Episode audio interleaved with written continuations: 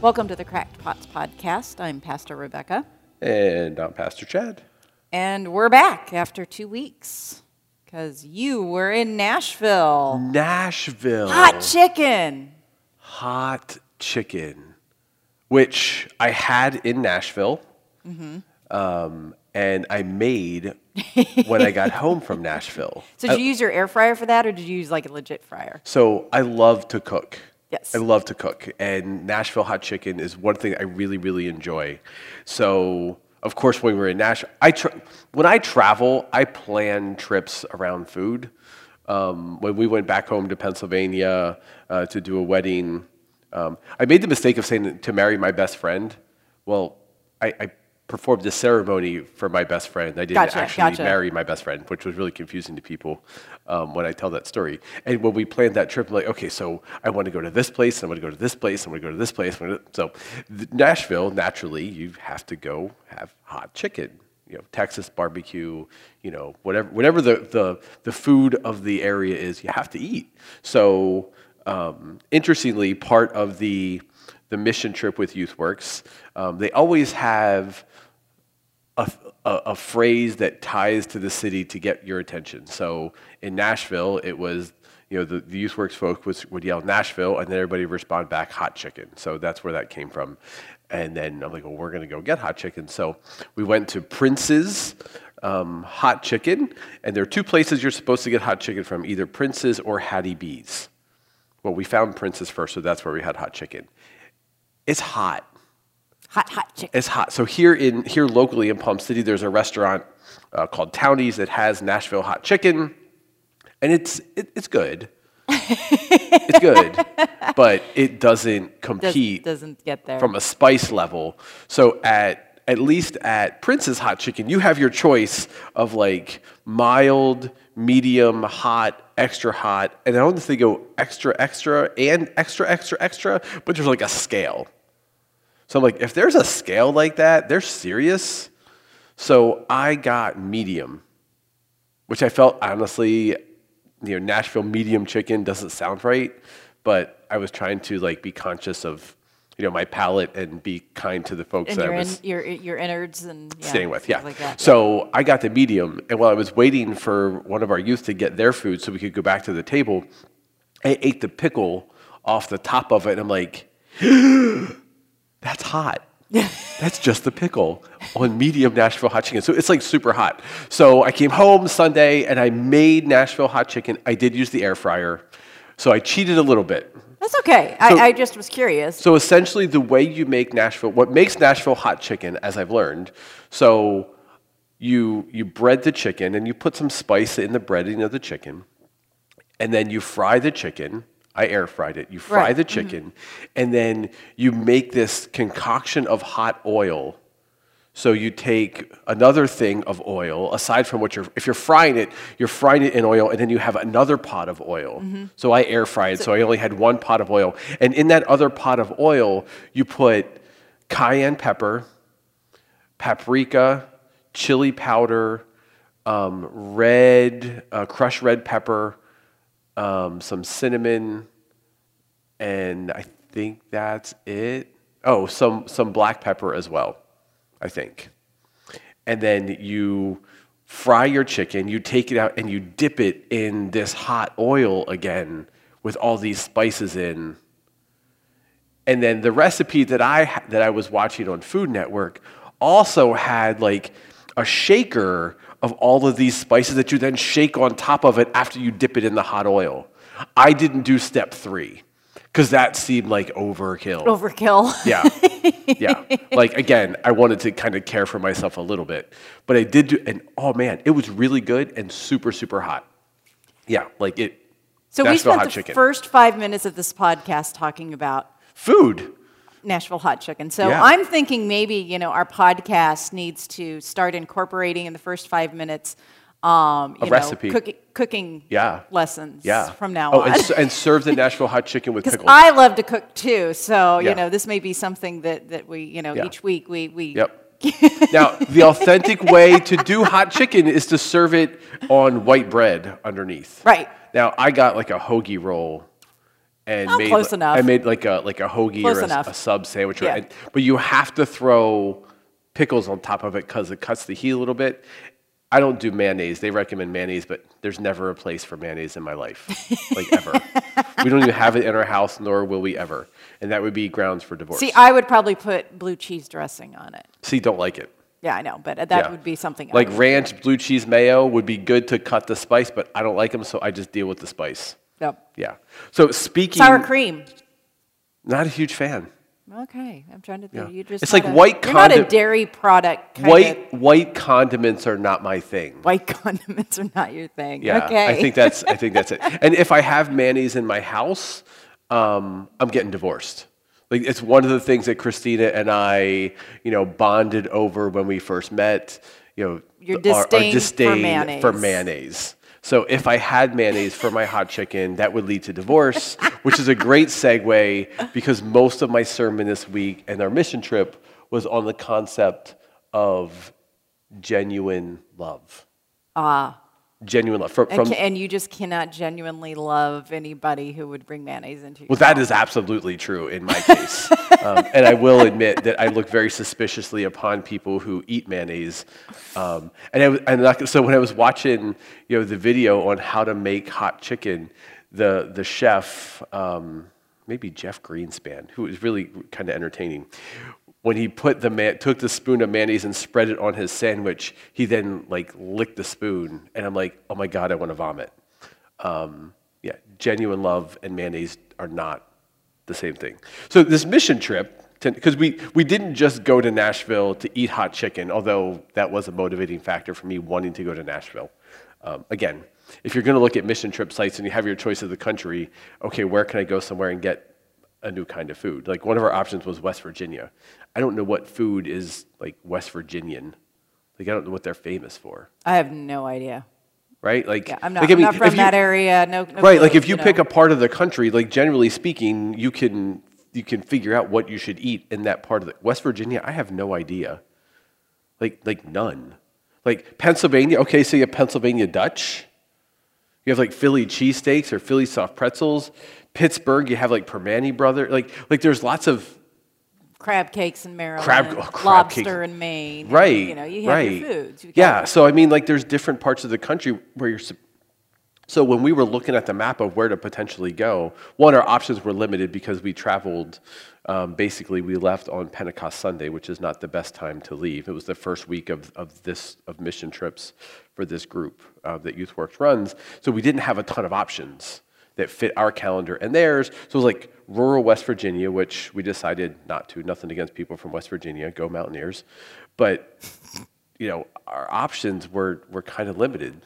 So we we look we Nashville had an opening. I'm like, man, Nashville. I'm like, ooh, Nashville hot chicken sounds great. So we did not just go to Nashville for hot chicken, but we went and had hot chicken. It, it was an amazing experience. Um, I have done mission trips with youth before, um, and I've and and even with the same with the same outfit, YouthWorks, uh, which is not a Lutheran group. However, we had two other churches on the mission trip with us, and they were both Lutheran as well, which was kind of interesting. Um, but the text from Romans um, is is sort of like a I don't know what the subheading is in the text. Because there's always a subheading that kind of outlines the text, but the whole text itself, you know, kind of goes through um, how we're supposed to be as people, Well, as Christians in particular. right? Like, don't judge, don't you know, don't do all these Right. things, don't be, don't you know, act with vengeance. Um, but I really zeroed in on this this idea of genuine love. Yeah. It's, And- it's, it, it, um, Romans 12 starts with um, new life in Christ. And marks of the true Christian is the header for There you go. ver, where verse 9 starts. There you go. Marks, of, the, true, Christian. Yeah, which, oh man, and and, and the, let's be honest, that's hard. That like that list. Oh, yeah. Well, list- what I find very interesting about this, um, how Paul approaches it if your enemies are hungry, feed them. If they're thirsty, give them something to drink.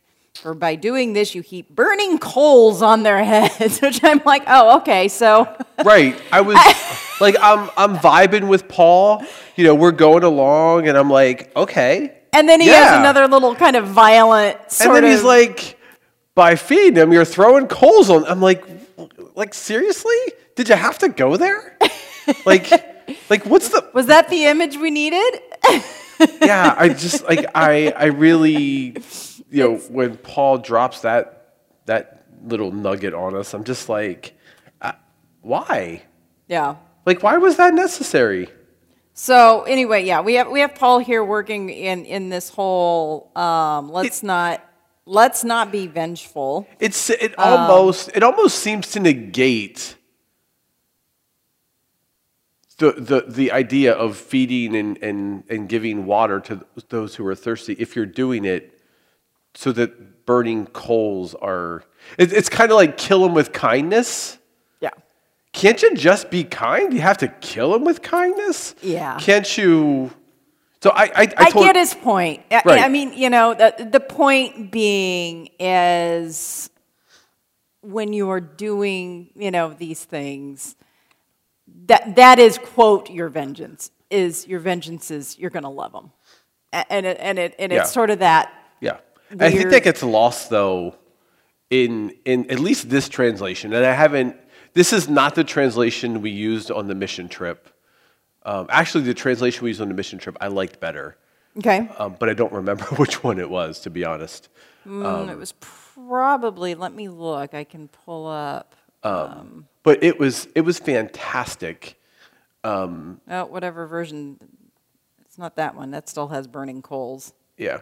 In in light of in light of the work we did on the mission trip, you know, that concept of uh, you know feeding and and giving water to and loving genuinely, you know, a lot of a lot of the work that that took place on the mission trip um, was around food. Um, My group, not so much. Um, you know, I know our other group, you know, spent some time at a homeless shelter. You know, did some did some work with with some some of the food feeding ministries. Our first half day there, we spent time at a at essentially a large food pantry, for lack of a better way to put it, um, and unloaded 14 pallets of food from Amazon. Um, so that idea of feeding, I don't think we were unloading those trucks with the intention of heaping burning coals on anyone. Um, at least I wasn't. But you know, I, there, there's something to be said with how we respond, how we respond to people. Do we respond with vengeance? Do we respond with, you know, negativity, or do we respond with with grace and, and love? And and one of the things that was really interesting on this trip and in mission trips in general. So you're fully immersed in the mission trip experience. So as so as you know, an adult leader on a mission trip, you're really trying to model the behavior for the youth. And not that you're not always, but you're for some reason I think when you're away, you're out of your normal element, you're more in tune. Well, they're also you're in a much more, um, I I guess you might say, intimate setting from the standpoint of it's more one-on-one, um, and you're around each other in a more concentrated, Yeah. you know, versus oh, I see Pastor Chad for a couple of hours and then I go home and blah blah blah blah Yeah. blah. This was oh no, I spent Yeah. I spent five days, Yeah. and how did he respond to? Um, Flight changes. How did he, he respond to frustrations? How did he respond to these things? And, And, and there were there were there were plenty of frustrations. So right out of the gate, you know, we had a flight delay. Um, supposed to leave at like six or something like that, and left six p.m. Left at you know twelve fifty a.m. Um, instead of six p.m. So there was plenty of frustration, and and frankly, there was a level of, oh crap, I have you know ten kids here that aren't my own and we're responsible for them. So, you know, in talking with the gate agents, who were really wonderful, um, but I think it all it, it, it all depends how you approach them. So there were several people who, you know, when they found that the flight were delayed, um, lost their marbles. That's the nice way to put it. Um, and I'm just like, wow. Like, I'm pretty sure that nobody um, at the Southwest Gate, none of the Southwest Gate agents Were in charge Fort of that. Lauderdale that night went out to the plane that had landed and people had gotten off of and broke something to cause a mechanical delay that would then cause you to lose your marbles on them. I'm pretty sure they didn't do that. I'm also pretty sure you don't want to get on that plane if it has a mechanical problem. I'm thinking the same thing. Yeah, I, I'm So- thinking a flight delay is much better than the alternative. Now, I guarantee you, I was no happier about the fact that we were now leaving at 12:50 a.m. than the dude that lost his marbles. So I, when we, I went up to the gate agent and I said, "Hey," I said, "You know, I'm, I said just a question." I said, first of all, thank you. Um, I know this is not great circumstances for y'all, so I thank you for all of your help." I said, "I have 10 kids here um, for my youth group that I'm responsible for." Um, I'm gonna say Brittany was responsible for herself. Um, and I just, I'm just curious, are we, are we getting out of here tonight? Or do I need to call parents and have them and sort of reset? And like, well, you know, this is, you know, we have a plane coming in, you know, you should, we, we, it was every intention, you know, provided there's not another mechanical failure, like what are the odds of having two planes come in, mechanical failure, you can't leave. Um, so yeah, our intention is to get you out of here. Like awesome. Now I could have responded, you know, very differently, as you know. The funny thing, so this group of this one guy in particular that lost his marbles, it was a group of guys because I talked to everybody, who were were from Nashville but came to Florida as a group. They were from they went to college together and played a, they played like a men's golf weekend golf tournament and they have a trophy. So one guy's carrying a trophy through the airport. The guy that lost his marbles is not the guy who was carrying the trophy. So I'm figuring he's just mad because he lost the golf tournament with his buddies. It was frustration on top of frustration. So my, although I did, I was frustrated because Enterprise Rental Car in Nashville does not have a phone. So when you try and call Nashville's Nashville Airport's Enterprise, no one picks up the phone because the mailbox is not set up, which is a which is super frustrating when you're trying to figure out if you're going to have a car when you get there at, you know, two in the morning, th- two thirty, three o'clock in the morning. Really frustrating. So I finally got to someone corporately at, at Enterprise, and I, I I felt myself, you know, I lost a marble or two, not all of them, and I'm like, you know, this is not modeling Christian behavior, right? So I checked myself. I was like, you know, I, I said, I apologize. I know this isn't your fault. Uh, I'm a little frustrated because I can't get a hold of anybody, and I just need to know if I'm going to have a car when I get there because I got kids and a mission trip and just trying to. So I apologize for, for losing my marbles. And then on the back end of the trip, when we were at, um, when we found out that our flight was canceled coming home, and I'm trying to get a hold of, I get a hold of you know Southwest, and like, well, we have you booked on a flight tomorrow at 10 p.m. that gets you in at 1 a.m. on Sunday. And like, so it's Friday at lunchtime, and you're not getting me out of Nashville until 10 p.m. on Saturday, and I get in at 1 a.m. on Sunday. Like that's just not acceptable. Like that doesn't work. On top of the fact that there's a Country Music Association festival in Nashville with 75,000 extra people, so we ain't getting a hotel. Right. Like that ain't happening. There are no hotel rooms. I may have lost two or three marbles on the Southwest lady. And again, I caught myself. I'm like, okay, this is not the behavior that that that should be modeled for our youth and how to respond. Um, I was away from them, so it's not like they were like I was sitting at the table freaking out. But I'm like, you know, this that's just not acceptable. It's not okay. Like that doesn't work. Um, but throughout the week, I think Brittany and I both tried really hard to model um, boundaries and respect for you know the kids, for the other groups, for the leaders of youth works, and all of those things. And you know, it's funny when you start to do that, you see the ripple effects. Yeah. Like you see the ripple effects. We can things can either ripple in a negative direction, or you can put positive. You know, Well, on, on, on this end, the way I found out your flight got canceled was um, Fridays are my day off, so I was at home, and our office manager sent me a text saying that she was putting something on my desk, um, to give to somebody Saturday night. And I said, well, I'm not, I, I said, I'm not preaching this weekend. So, you know, that's, I'll, Who's- let- I'll who let, said- Pas- I'll let Pastor Chad know, Who said that? Say our, it our again. office manager. Said what? Said that she had something to give Oh, yeah. um, for, for Saturday night. Yeah, yeah. And I, I was like, I'm not going to be there Saturday night. Um, so I'll let, I'll let Pastor Chad know. And she goes, Oh, well, he's going to be there? And I was like, Well, yeah. and she goes, Oh, well, I thought his flight got canceled.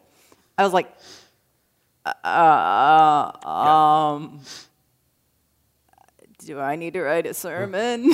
So, so, so I called, I called, Dawn, I called Dawn and said, I said, Dawn, I said, what is the credit limit on the church credit card? Because I'm like, I'm looking at my, like, I'm pulling up on my phone, and I was stupid. I only took my my business card holder with a credit card and my license and stuff in instead of like credit cards. And I'm like, okay, do I have enough on my enough of a balance on my credit card to Right. to, to, to make whatever happen needs to happen. And if I don't, I need to know that. So I'm like, yeah, darn, our flight was canceled. We're, we're scrambling. Um, so I get a message from you like, no, I think we're good. I think we, we're rebooked on a new flight. So yeah. It was interesting. but that's how I found out. I was like, do, do, do I need to be writing a sermon? At one point, that answer was probably. what? At one point, that answer was probably. Yes. Uh, By the time I got in contact with you, it was nope, we're good. the beauty, the beauty of all of that is that on an airplane or airplanes, you can write a sermon. oh, yeah. Um, Very definitely. And it doesn't make sense to preach after you know a week of no sleep on a, on a mission trip. But I suspected going in There'd be things you wanted to talk about. that it was going to be such a powerful experience that the congregation needed to hear it for, for several reasons. Um, one, they always like to hear about youth. Um, I mean, that's always a win. Um, two, our youth worked so hard. They deserved, they deserved some, some praise from, you know, praise from the pulpit. Not that I'm ever behind a pulpit, but you know, pray, praise from the proverbial pulpit. yeah, praise from the proverbial pulpit because they, they work so hard on under not good circumstances when you get when you start off that with no sleep. Um, but there's also some lessons that you learn on a mission trip that frankly you miss in the day to day life. Um, you know, there were so many God moments on that trip that again, I think we get we get caught up in in the busyness and and our schedules and moving from one thing to the next that we don't pause, we don't take the time for those God moments. So so we're in Fort Lauderdale and our flight's delayed and we were able to get out that night and that doesn't always happen. I mean, that's a God moment um, you know, the the waitress at the Whiskey River Saloon or whatever that place was um, at our terminal. Um, when I found out we were what what the our new schedule was, I went to her and said, "Is your kitchen still open?" She said, "Yeah, for another ten minutes." I said, "I got ten kids I need to feed." And she's like, I can only do wings and fries. And I said, then just give me piles of wings and fries. And she was so gracious um, and sympathetic, even though she just wanted to get home to her kid as well. So we helped clean up at the restaurant. She's like, you don't need to. I said, we do need to do this. Like, like we're on a mission trip. Like, we should help you clean up. Um, I mean, just you know, the the folks from YouthWorks that were like, you know what, we're just praying for you, and we're praying that you get here safely. Um, we will we will we will take care of everything. We'll blow up your air mattresses for you. God moment. In the planning, the plan was for us to take air mattresses with us. And one of our members said, you know what? I have family in Nashville. Why don't we just ship the air mattresses there? And then they're already there. You don't have to lug them and travel.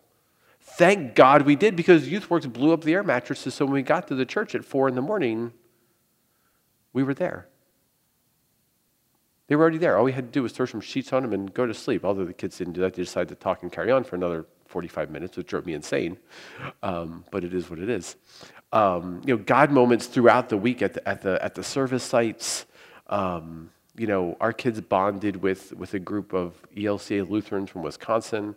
And, you know, the last, you know, Friday, Thursday night, closing worship, um, the kids bawled all night together. Well, so did the adults. Um, bawled all night together. And then, you know, Friday when we were leaving, same thing. And then turns out at the airport, now we're in, in the Nashville airport, which, I mean, it's not like the world's largest airport, but it's not like, like Gainesville's airport has like two gates, three gates. We're at the same, we're literally at the gate next to the kids from Wisconsin as we're getting ready to fly out. Like, weird. Like, so many God moments throughout that trip that really I think I want to challenge, you know, challenge a congregation and challenge, you know, anybody who's listening you know, to look for those God moments daily because they're there. They're there. Like God's God's active in the world. Yeah, strangely enough, that um, I think you can probably find a lot of God moments because um, pretty sure God's active most of the time. Yeah, we just bury it in all the garbage. And there's, there's, lots of, there's lots of garbage, don't get me wrong.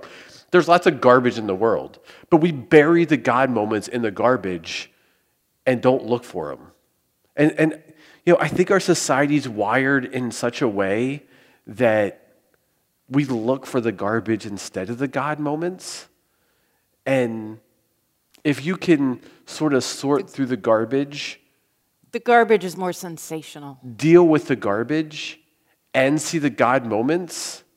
And I'm not saying ignore I am not an ignore the garbage. I am no, not an no, ignore. No, no, do not stick your head in the sand and pretend it's not there. No, that is that is not, and that's not what I mean at all. I am not. I am not a fan of let's pretend that you know gun violence isn't an issue. Let's pretend that you know racism is. I, I'm not. An, I'm not a. I'm not a. Let's pretend that we don't have issues. We do. But I'm also on team. Let's deal with those issues, and while we're dealing with them, also look for the God moments because that sustains you through the garbage. Like, stupid example, and, and, and on a, on a and I understand it's on a much you know lower stakes scale. So you know we literally got to Nashville and didn't go to sleep before 4 a.m. I was up at a little after six trying to figure out how we're getting rental cars. Our kids, I think they got to sleep till like nine ish, and then we're out doing doing you know mission trip for the week. And there was not a lot of sleep that whole weekend. Sleeping on air mattresses in large rooms with lots of people who snore, um, you know, is, is not a restful week. But when you're focused on the mission, on God's mission, and on God's stuff, it sustains you through that. I mean, that, that's, that's, a, that's a take home lesson to carry with you. Now, again, you get back home, you get in your element, you get into your normal routine, and eh, it's probably also to, helpful to have kind of that kind of work to do. Yeah. Um, when you receive bad news. Yeah, I. You're absolutely right. I was super grateful. I was not grateful to get your phone call about one of our members, you know, being killed in a car accident. That was um, to say that was jarring um, was an understatement. Yeah. Um, and thank God, you know, it's funny, you know, Christina, you know, my, when my wife messaged me, I don't know, e- that evening or late afternoon, just to check in, you know, um, which is one of the things I love about my wife. How are you doing? I'm okay. How are you? She goes, No, I mean with, you know, how are you dealing with with um, the news? And I said, honestly, we've been so busy. They've been so focused on trying to make this a great, a great experience for the kids. I, have I've been preoccupied and, and it, it's, it's, been a, it's been a welcome distraction. Don't hide your feelings, you know, don't hide your feelings, yeah, deal with your feelings. And that wasn't what she came back with me at, thankfully. Um, and I, think she knows that, knows by now that she's going to tell me that anyway, so she doesn't need to anymore. But you know, and I'm not advocating. Well, if if if if there's tragedy in your life or there's a, the time to grieve, don't grieve. Just stay busy and, and don't deal with your emotions. You got to deal with them at some point because at some point they're going to deal with you. But in that, in that setting, at that time, at that moment, it was super helpful to be, you know, Brittany and I both, you know, took a good, a good half hour that morning um, to just kind of deal with and take a moment of grieving, a few moments of grieving before breakfast and off to our sites, which was super helpful. Um, and then a few moments at the end of the night, you know, to, kids are off um, doing their thing, and you know, again, took a few minutes to just you know, kind of decompress, grieve a little bit, take a deep breath, and and go back at it. Um, but I, you know, I, th- I think what what what I love about mission trips and what you try and figure out how to replicate and know that you can't fully replicate it is that time where you're dedicated and focused to doing God's work. And then come home, and how do you continue? Because you feel that sustaining um, presence of God when you're in the midst of doing God's work. How do you replicate that when you get back to the day to day? And you know, and I say that with the irony of we're pastors, right? Mm-hmm. So like technically, what we do is all God's work, um, and yet, so, I mean, the parade of of things that come through my office are not don't always feel God workish. Um, and I guess to some degree it is, and it goes back to Luther and the priesthood of all believers, and you know, vocation, you know, Luther's definition of vocation, and you know, everything you do is for God, and blah blah blah blah blah. It's it's still different. Yeah. I mean, let's be honest, it's different. Um, I find I find, you know, I was gonna say I find worship to be that God's work part that's sustaining, but I don't know that I don't know that that's that's an accurate statement for me. I find preaching to be sustaining. The worship piece, sometimes I struggle with more here because you're, you're, you're doing it. Does that make sense?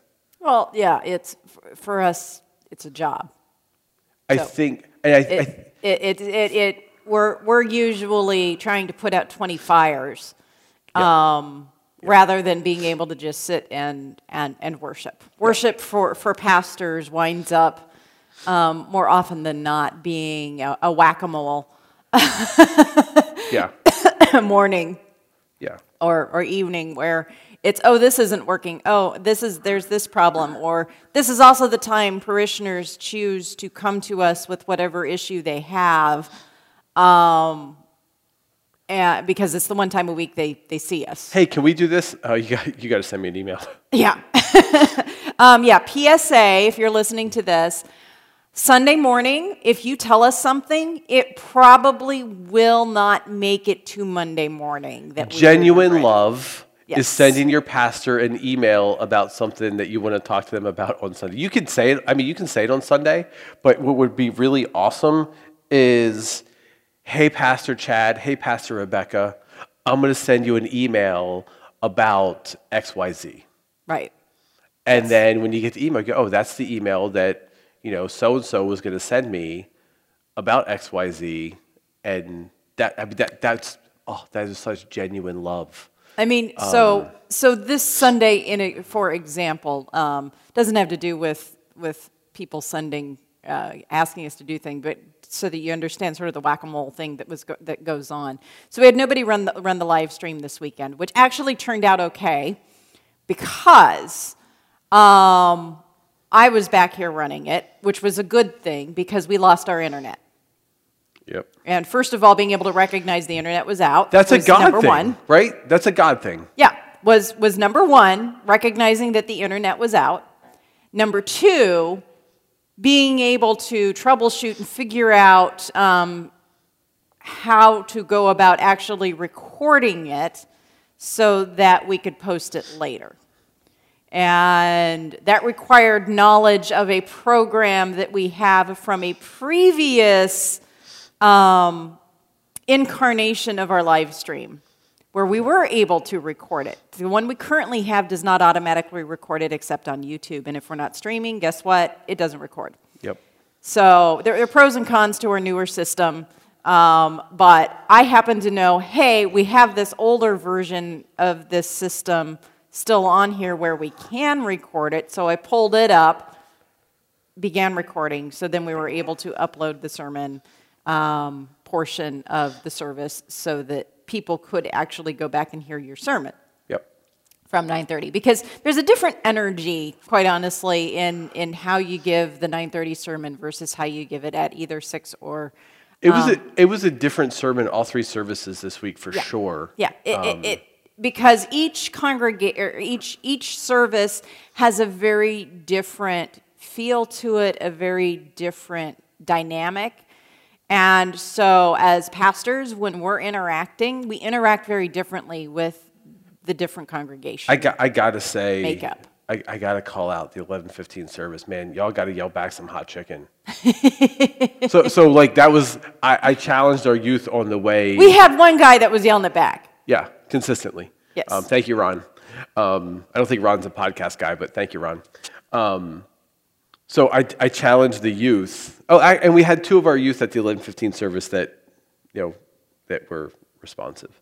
Um, I said to them, I said, listen, I said, so Sunday during the sermon, when I say, when I say Nashville, y'all better yell hot chicken.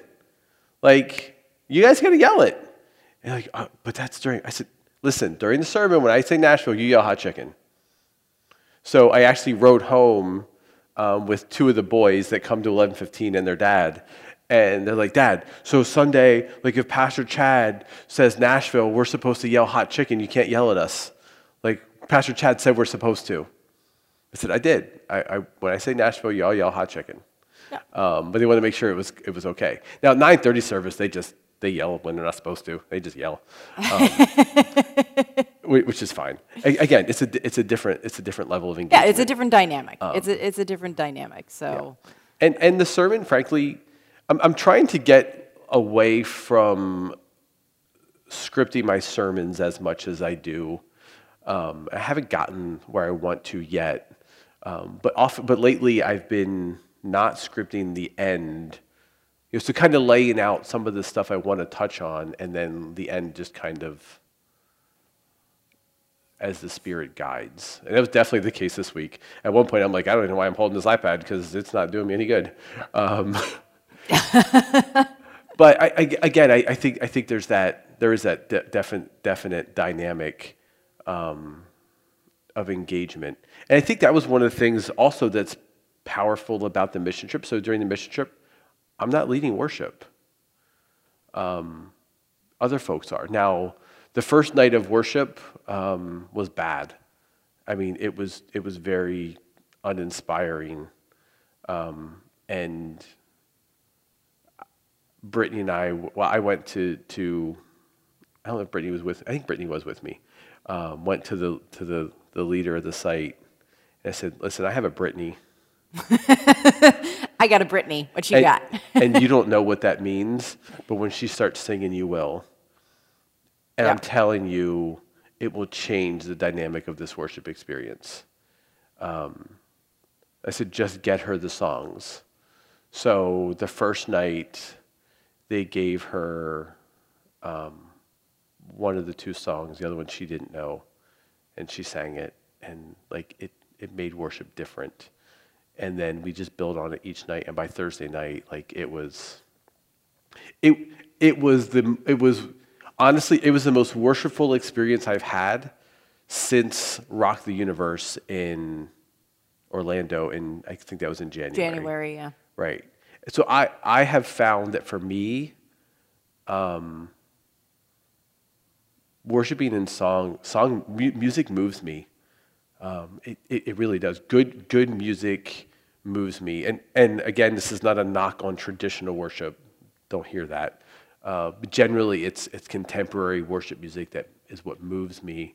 Um, if you get me a good, there's a, there's a couple of hymns, traditional hymns that, that hit me. Canticle of Turning, I know is one of your. Canticle of Turning, I love that song. especially if you get a full, you know, full voice church singing that song. Um, Here I am, Lord, is another one. You know, th- those things that, that speak to that like calling presence really, you know, they really hit me. Um, so for me, that, that worshiping through music is, is a thing. And I think for a lot of people it is. You know, our youth, our youth really, they were able to worship, which, you know, kind of makes you wonder in terms of there, there really wasn't a sermon um, during these worship services, but the kids felt, the kids felt the presence. Um, not just the kids, but, you know, in particular the kids. Well, I know Brittany, you know, made, made some comment too about that those nights of worship were for her what she's always really wanted even our worship to be like mm-hmm. that it was just so um, the response of the people was yeah. just yeah those kids yeah now i am not going to tell you that the kids particularly in our youth group or a few from wisconsin i'm not telling you that they can sing. Doesn't matter. They made a joyful noise. It didn't matter. But here's here's here's the thing that even I don't, I don't necessarily, didn't necessarily understand, because I am, I am on team can't sing. When everybody sings, even those who can't sing, it all comes together and sounds good. It still contributes. It right. does. And it, it and does. It, and it sounds good. And I, I like I, again, I think that there's a there's a biblical message there. There's there's a theological message there that when when, when I love congregations that sing their hearts out because that means um, I can sing my heart out and it doesn't, and, and, and loudly, and it doesn't matter because right. nobody can hear me except maybe the person sitting next to me. Or right in front of you. Yeah. Which is the beauty of leading worship which, and standing up front because there's nobody in front of you. So I can admit, sing. It, which admittedly, when I used to go to church with my mom, my mom cannot sing. Um, and she would, she would sing her heart out, God bless her. And I'd start to giggle a little because. it was that bad. Uh, but I, you know, it was it was she, she, gave it her all. Let me tell you. Um, One of our youth was singing like like crazy. Can't carry a tune to save his life. Yep. But you know what? When when when when team can't sing joins together with a few who can, it all sounds beautiful, right? So I mean, like, there's something with with you know, how able we are as the body of Christ when we come together and do something together that even if, even if you're not great at it, when the body of Christ works together, God makes it work. Like if we can just like all pull on the rope in the same direction, Oh, wouldn't that be nice? Beautiful things happen. Yeah. And, and shared and, vision. Yeah, I mean, song song is a is a is kind of a, a, a hokey example of that. But like, but it's true. Like, even if I can't sing, if I'm singing with a bunch of people, and even if we all can't sing, so the pulling in the same direction thing, I think, is very interesting. One of the things we're doing with um, pathways is we're trying to figure out where people's um, what spiritual type they are. And they also get to say what they think the spiritual type of this congregation so, is. So, Pathways is our small, small group discipleship, discipleship, piece. Yes. If you're listening to this and not a part of it, shame on you. Shame. shame. Hey, we got five groups going now. No, I know. It's awesome. Um, and five more would be fantastic. Yes. And like on the third session on prayer, one of the things that they focus on is their, their spiritual type, and they kind of go through saying, okay, this is, these are the things, you know, of these four options, here's what I like, or what I prefer, kind of thing, um, or what speaks to me, blah, blah, blah, blah, blah.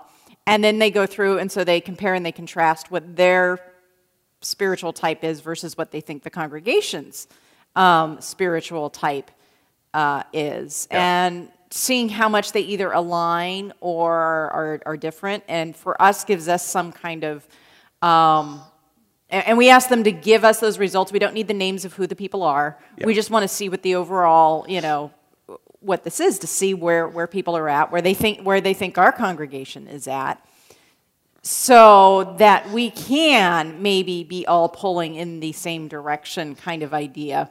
Of, well, what are things maybe we need to be focusing on more? What are things maybe we need to, um, that we're doing really well, Right. that we just need to, you know, really do better?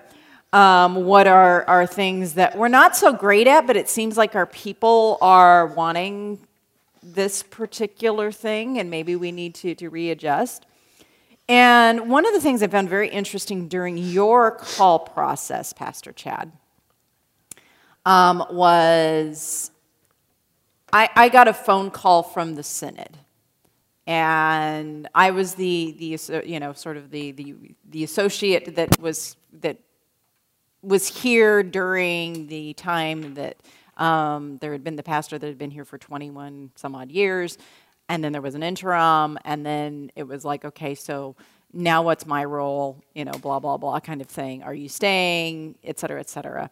And while I did not have a coterminous clause like most associate pastors do, um, mainly because they knew at some point in the very near future, Pastor Tom was going to retire, and they didn't want to bring me all the way from Nebraska and then say, oh, well, thanks for being here for a year, now bye.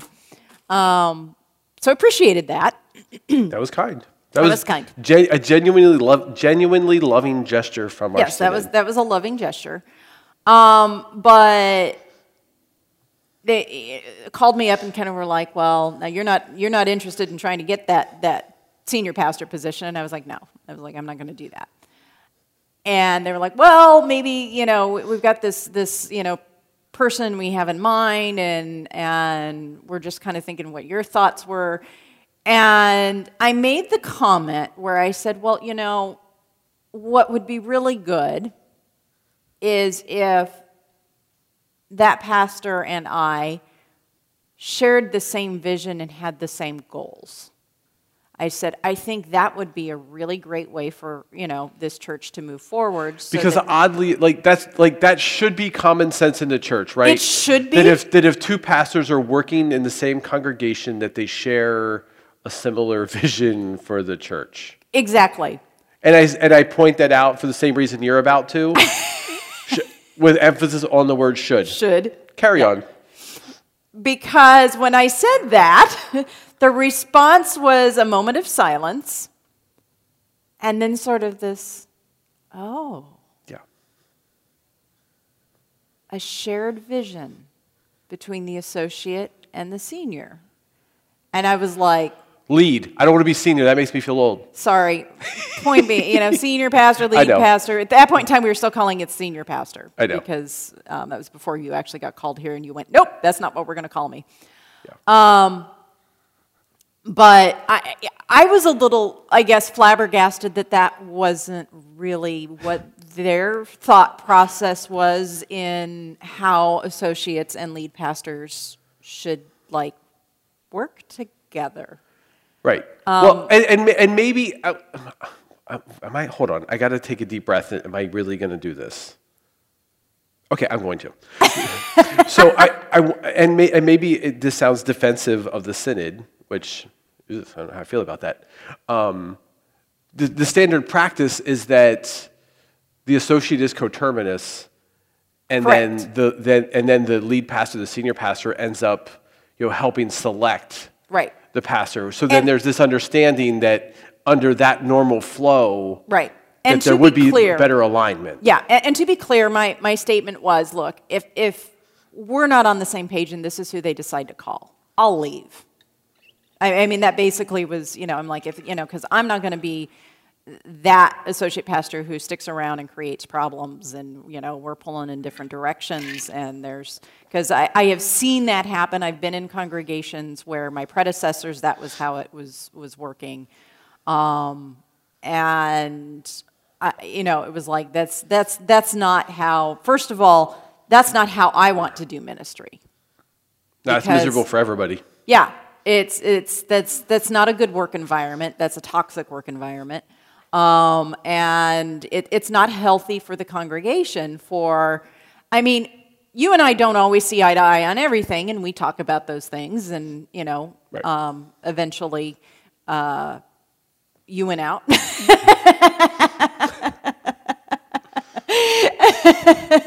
no, um, but I mean, the reality being is, you know, we will we will discuss things and be like, okay, is this, you know, how how do we move forward with this?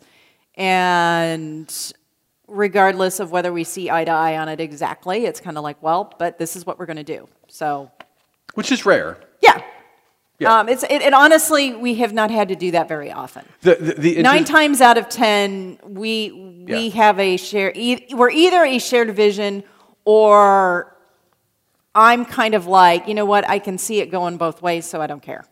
We're, you know, we have, we're not really diametrically opposed, which, No. which is interesting because all of my people in that car process are like, you need to you need to get rid of her and get your own. Don't inherit anybody. um, you need a prenup. I mean, essentially, that was Yeah. so. Yeah, th- so Clean that out. so part of a youth mission trip involves music. What's really interesting to me is the music that my group, the the brilliant banjos, um, were playing was like music, like not new music. So like Gold Digger by Kanye, and and like we want prenup, we want. Pre-. That's why that came from. Sorry. Shoot. Yep. Rabbit hole. Um, squirrel. But you know, again, that my people were the same. Like, listen, you need you need a prenup that if this doesn't, if this, if y'all aren't in alignment, like she needs to peace out. I'm like, man, that's. I mean, so so imagine going on a first date, right? Right. So you go on a first date, and let's say I don't know what a first date looks like anymore. So let's just say, hey, let's meet, let's meet for dinner, and you show up at the restaurant, and inside the menu, you know, you have a piece of paper that is a prenup right out of the gate before you even order dinner. Like that's what it, that's like that's what it felt like. I'm like, man, that seems like kind of sleazy, and I, Right. how do you do that? Um, but again, it's it's that if the church could just be Right. in Um, alignment. It, it, like I said, for me, it was much more of a well, that's just how it should be. Yeah. And if it's not, and this is the candidate that they want, then um, there, there are lots of calls out there, you know? Especially now. yeah, I'm like, there, there are a lot of open calls out there. I can, I can go find another job. This is not a problem. Yeah. Um, it's a pain, and, I- you know, I didn't really want to have to do that, but um, it was, you know, it was kind of like, and especially at that point in time, I didn't have my house. I didn't, you know, it was like, look, doesn't work out, I'll leave. I'll, I'll- go elsewhere. Yeah. Um, but it i think reinforces for me that how important it is to have your leadership pulling in the same direction. Because there's no way you're going to pull a congregation along with you if you've got leadership going in two completely different directions so it's one thing, I mean, it's, it's not good when you've got your, your leadership and your congregation going in two different directions. It's, it's even worse when you've got your leadership going in two directions before you even get to the congregation and, And- and, and, where they're all at. And and to clarify, because I know I know we're on the same page on this too. That th- this this portion of the of the conversation does not mean that there's an expectation everyone sitting in the pew agrees on every. Oh, absolutely thing. not. No. And, and it's just that's just to be abundantly clear. I also um, have found from a lay leadership, a, a, a, a pe- lay leaders being people in the congregation Who serve. who serve like on council and, and Yeah. committees and things like that. It's also helpful if they don't all agree. Right. Um, You, need, you need to have somebody that pushes back. Right. So when I was at my previous call, a lot of things needed to change. So there was this idea that, well, if I stack my council with like minded people that all agree with me, then I can get done what needs to get done. Right. And I think, and there, there's some truth to that. Yes. You know, in, in some settings, and this was a redevelopment congregation, there are principles of redevelopment that essentially say, listen, the way y'all are doing things got you to this point where you're in redevelopment because you, you've, you've declined, you failed. Failure is a really harsh word. um, you've declined to the point where you need redevelopment. So if you continue to have the same people making the same decisions, guess what's going to happen? The same thing. Like you're not going to change the trajectory. But I had a person on my council who I almost never agreed with. Like, if it was anything substantial, we disagreed every single time. um, and, and that was probably when I left that call, my conversation with that person when I left was one of the most meaningful conversations I had. He recognized that we never agreed. I recognized we never agreed. And he, he shared his appreciation in that moment for our ability to disagree, still be in community, and get the work done and he recognized what my role was and how it all played all how it all played out. And it just it, it was it was one of those like really unexpected i think for me it was meaningful because it was really unexpected because literally we never agreed on anything like ever. Except except you know gators football stuff. But anything church related we we didn't agree on any of it. Right.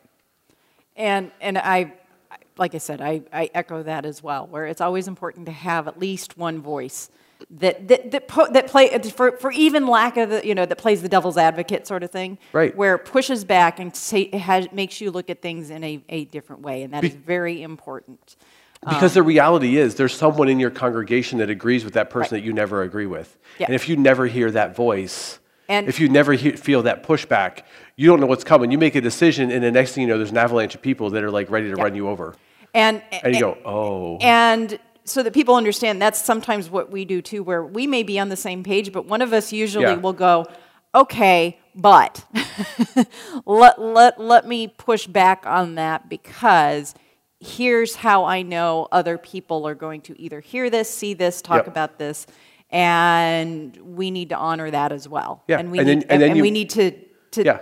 to take that into account where they may not be where we're at with it, and that's okay. It's and sort of the Job thing, right? Yeah. Like, I can't possibly understand the full perspective. Right. Now, certainly God's perspective, but even, even the full perspective of the congregation. But I think the more people you get in the room with different perspectives, and, and I, our council um, is, is very representative of the congregation. Um, you know, we have a, a, fairly good gender split. We have a fairly good economic split. You know, we have a fairly good split between worship services. You know, we, and I think that's important because, you know, like we talked about earlier, it's a different dynamic at 9.30 than it is at 11.15. Yeah. Saturday's somewhere between the two of them. Um, and, and, just, and, to be clear, it's not that one dynamic is better than the other. They're just different. Um, yeah, I, there, there's. I, I am somebody who I love both a high energy service, but I also love a good, just meditative, kind of quiet, much more, mm-hmm. you know. Um, there, there are different ways to worship. Correct. There are different ways to worship. Yep. And I, I find depending on where I'm at, um, usually emotionally, whatever. Yeah. Different things speak to me differently. So and different seasons call for different things. Correct. Like so Good Friday. I, I, don't want people thinking that you know it's like oh well there's this different dynamic and we like this one versus this one and it's you know and it's it's yeah. no it's that they're different. Right. And and different doesn't make something better or worse than the other. Um, and you know, we all have our preferences of what we prefer most of the time, blah, blah, blah. Um, I, I, think, I think there are differences in how we worship, how we express faith. But back to the Romans reading, how we live it out should be similar. Yeah. Very similar. So that is a good thing to wrap up on because we are at time. Now, what I'm going to give a quick little caveat for what we are going to be doing over the summer Yeah. for preaching. Um, so, in a twist of irony, we are going to have Father's Day this weekend, but the text is going to be on a mother. um, it's going because we are going to start looking at the uh, some of the female characters of Scripture that we don't tend to talk about a lot, especially in the lectionary and preaching, whatever. Even with the narrative lectionary, it's still very focused on the um, the male characters, and there's a lot of very rich and powerful stuff with some of the women, and recognizing that you know women's relationship with God as well may look a little different than how um, you know the the men were doing things, but is God speaking to them too? And God's giving them promises, and God's doing things through them. It actually matters. You know, it mattered whether it was going to be Hagar or Sarah um, that, that the promises went through. Um, and it mattered who Isaac's wife was. It, you know, it was, you know, so there Eh, eh. are these, these this this recognizing that um, women play very very important roles in Scripture. They just kind of tend to get sidelined. And I think you know one of the one of the one of the things I really love and appreciate about the narrative lectionary, which we do from you know fall till spring, fall till summer, whatever it is, um, whenever we do that thing, um, is that it it really attempts to tell the full narrative of Scripture. Um, and and like you said, some there are some stories that get missed. Yep. Well, you have to because Right, you have Yeah. to, correct. It, in case you didn't realize that there's a lot of stories in the Bible. And even even with a four-year cycle, which the narrative lectionary is, yeah, um, you're you still missing a bunch. you are still still skipping things. Um, huge chunks. So th- this is this is sort of a from our perspective, at least from, well, from my perspective, I'll speak for myself. From my perspective, is an opportunity to fill in some of the blanks. Um, the summer, the summer, the narrative lectionary in the summer kind of goes on hiatus and and allows for some sermon series and things like that. We've taken some liberties, you know, over the last few weeks to do some do some different things in the midst of the lectionary um, over the summer, and this is just kind of a kind of a different a different look. You know, we've tried some other things over the last couple of years. Some of them went well, some of them not so much. Um, uh, and, and we've learned something. So, I mean, the Lutheran tradition is not really rich in sermon series. Right. T- tech, you know, typically, you know, typically it's here's the lectionary. The other lectionary, the Revised Common Lectionary, is a year-round lectionary, um, where the narrative is not. Um, I think I Well- like I like the opportunity that And, and that the, the fun, kind of interesting part about this too is that I've mentioned that I was doing this, and I've had a lot of people, um, other pastors, come to me going, "This sounds intriguing. Let us know what you put together." So I'm, you know, making sure I sort of document all of the stuff that I put together, so that there's actually a resource for other pastors if they decide they want to Yeah. to emulate it. Well, and it's Um, one thing. One thing we don't typically we don't always do well is document. No, Um, oh, this was good. Oh, this we should do different. Oh, and we'll go. Okay, so I remember doing this. Was it good? Did, did, did Well, this what- work? There was something we didn't like about it. What was it? And then Yeah. it was like, oh man, thank God that's over. Yeah. You know, last year we did a lectionary, a, a summer um, sermon series, and we thought, oh man, this is going to be fantastic. Oh, the unraveled. And we got halfway through, we're like, okay, We're done. uh, That's enough. Maybe, maybe that That's enough. an eight Yeah. was it like The eight or- nice thing about this is that it doesn't it doesn't beat a particular theme home every week. Correct. It's it's different stories every time. You're going to have a different focus.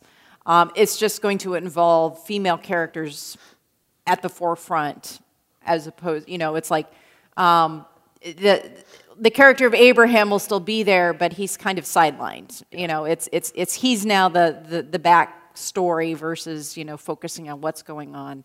Um, so this weekend will be Hagar, Yeah. um, and focusing on on her story and who she was and why she was important and why um, what happened, you know, and, and, and how that plays into the larger story. Yeah. And- so put this in the notes for next summer. So next summer, after we do a mission trip, we'll do a five-day sermon series on the themes from the mission trip. Okay, doke. We'll put that in the notes. Put that in the notes. We probably won't because we're not good at that, but we're going to try. I, I'm trying to figure out what note, where, where, where to put that note. Me too. And, that, and that's the problem, right? What file does that go in? yeah, I was like, okay, what file do we put this in? I have I have a folder in one of my apps on my iPad that says like brainstorm or ideas, and I randomly put stuff in there, and then I forget it's there, and I go back, oh, that was a really Brainstorm idea. that was a really good idea. yeah. Oh, the moment has passed.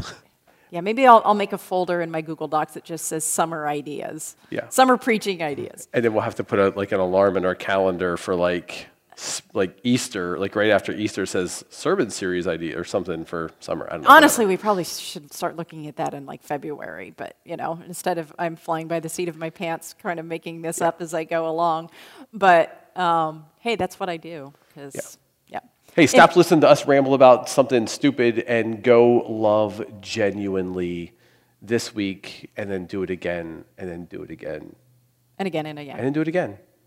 It catches on. All right. Thanks, everybody. We'll see you next week. Bye, everybody.